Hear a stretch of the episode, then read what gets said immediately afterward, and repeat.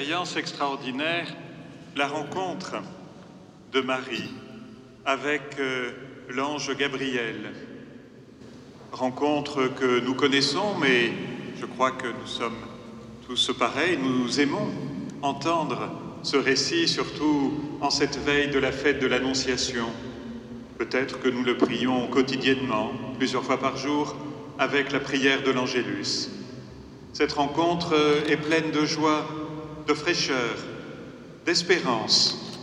Cette espérance, Sophie, que vous nous partagiez, celle que Sandra nous partagera aussi tout à l'heure. Espérance, parce que c'est un beau moment, mais on vient de l'entendre à la fin de l'Évangile, alors l'ange la quitta.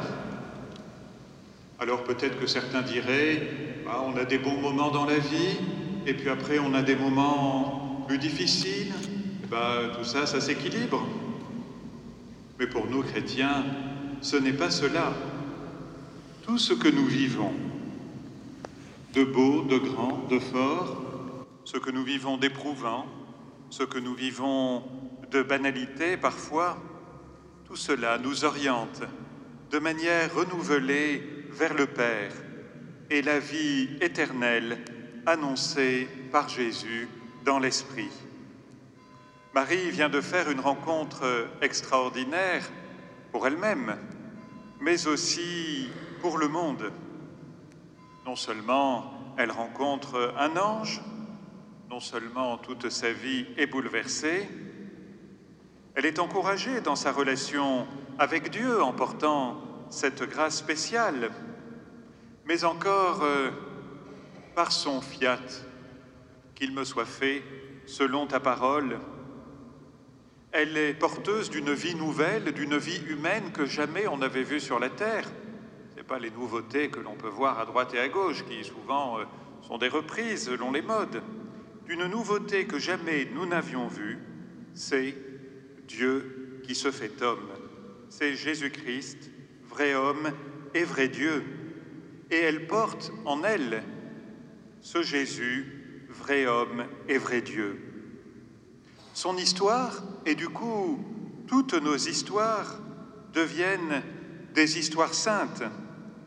Et des signes seront donnés, nous l'avons entendu, la naissance annoncée chez Élisabeth, la fidélité aux promesses de l'Ancien Testament, le plein accord de Saint Joseph pour vivre cette vie conjugale et familiale si particulière. Jésus s'inscrit pleinement dans la tradition de son peuple. Il est porté au présent par sa famille humaine et par son entourage. Il grandit en taille et en sagesse. Il apprend un métier jusqu'au jour où sa mission publique se révèle plus pleinement. Fêter l'Annonciation pendant le carême, c'est nous remettre face à cette orientation de notre vie et de notre foi. Cette orientation qu'est la vie éternelle. Nous défendons la vie, nous promouvons la vie, parce que la vie terrestre manifeste la vie de Dieu. Saint Jean-Paul deux, dont le combat pour la vie a été marqué de différentes manières, et souvent, notamment par l'encyclique Evangelium Vitae sur la valeur et l'inviolabilité de la vie humaine, nous donnait le sens de notre humanité, qui doit être respectée depuis la conception jusqu'à son terme naturel, car la vie est un don sacré dont nul ne peut se faire le maître. Cette vie humaine terrestre est toute orientée, toute aspirée, toute tendue vers la vie éternelle. Mais nous savons que cela est éprouvant. Nous en avons entendu quelques échos, nous en entendrons d'autres. Les intentions de prière que nous présenterons au cours de la veillée seront davantage des supplications par rapport aux terribles épreuves, aux drames de notre humanité. Mais nous savons aussi que la vie de Jésus est exposée physiquement, moralement, religieusement. La vie de Jésus est exposée à différents points de vue. La question n'est pas de savoir s'il aura souffert tous les maux de la terre. Ce n'est pas cela. Mais ce qui est sûr, c'est qu'il a vécu une vie d'homme où l'épreuve était présente. Nous le voyons dès la conception, avec ce récit, et puis les conditions difficiles de la grossesse, de la naissance de Marie, le massacre des saints innocents, et nous prions pour les enfants à naître, ou déjà nés, mais victimes de la cruauté ou de l'indifférence. Jésus exposé, c'est la fuite en Égypte, et nous prions, le Père Proto nous y invitait déjà tout à l'heure, pour tous ceux qui sont sur les routes. Jésus est exposé, et ce sont tous ces moments de pérégrination. Alors, on se dit, le ministère de pub public de Jésus, c'est bien, il est sur les routes, mais enfin, pendant trois ans, il est sur les routes avec quelques personnes, comme ça, sans maison, sans, sans maison régulière. Ce sont les soucis de cette vie sur les routes, et nous prions pour tous ceux qui souffrent dans leur vie quotidienne, par rapport à des questions de santé, de handicap, de travail, de famille, d'argent. Jésus exposé, c'est quand on a voulu s'emparer de lui pour le supprimer. Et nous prions pour toutes les victimes innocentes, particulièrement victimes du mépris, du terrorisme, de la violence.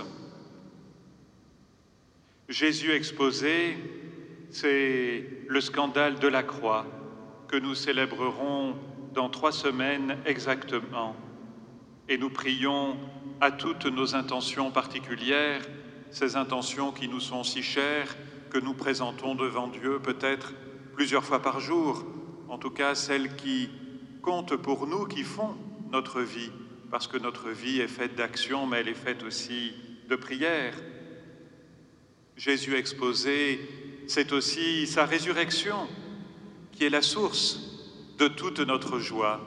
Cette joie que nous entendions, Sophie, dans ce que vous nous exprimiez.